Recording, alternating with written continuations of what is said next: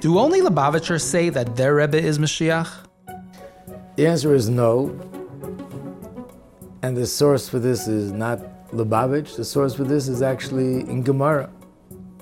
We find in Gemara Sanhedrin, Daf Tzadik Ches Amud Beis, which is page 98b.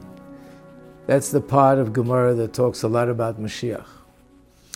And the Gemara says that there was a discussion amongst different students who is Mashiach. And each one of the students, the Gemara mentions four of them, said that their Rebbe was Mashiach. The students of the yeshiva of Shiloi, they said Mashiach's name is Shiloi. And they brought a pasuk to support that Mashiach's name is Shiloi.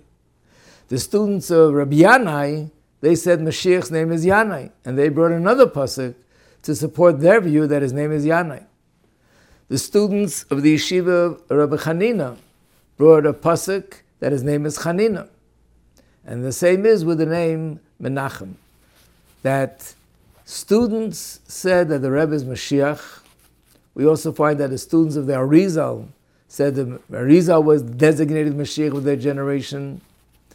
And in fact, Sdei Chemed, very famous Sefer Encyclopedia of Torah, writes that in every generation there were people that were speculating who is the Mashiach of that generation.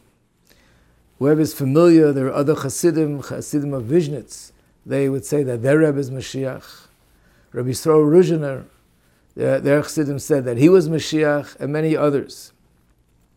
In fact, there's even places where you find tzaddikim said about themselves that they are Mashiach.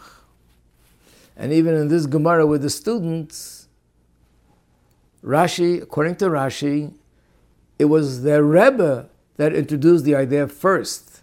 And then the students followed up and continued to say that their Rebbe is Mashiach.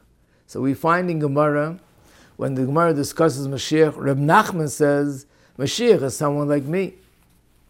We find just in the Parsha of Re'eh, famous Ohr HaChaim where he explains one of the psukim that it's all about Mashiach.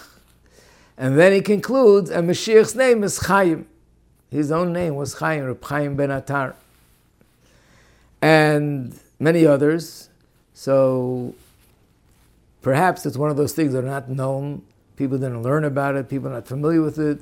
So then when it's being said and talked about in Lubavitch, it's as if this is something new that never happened before.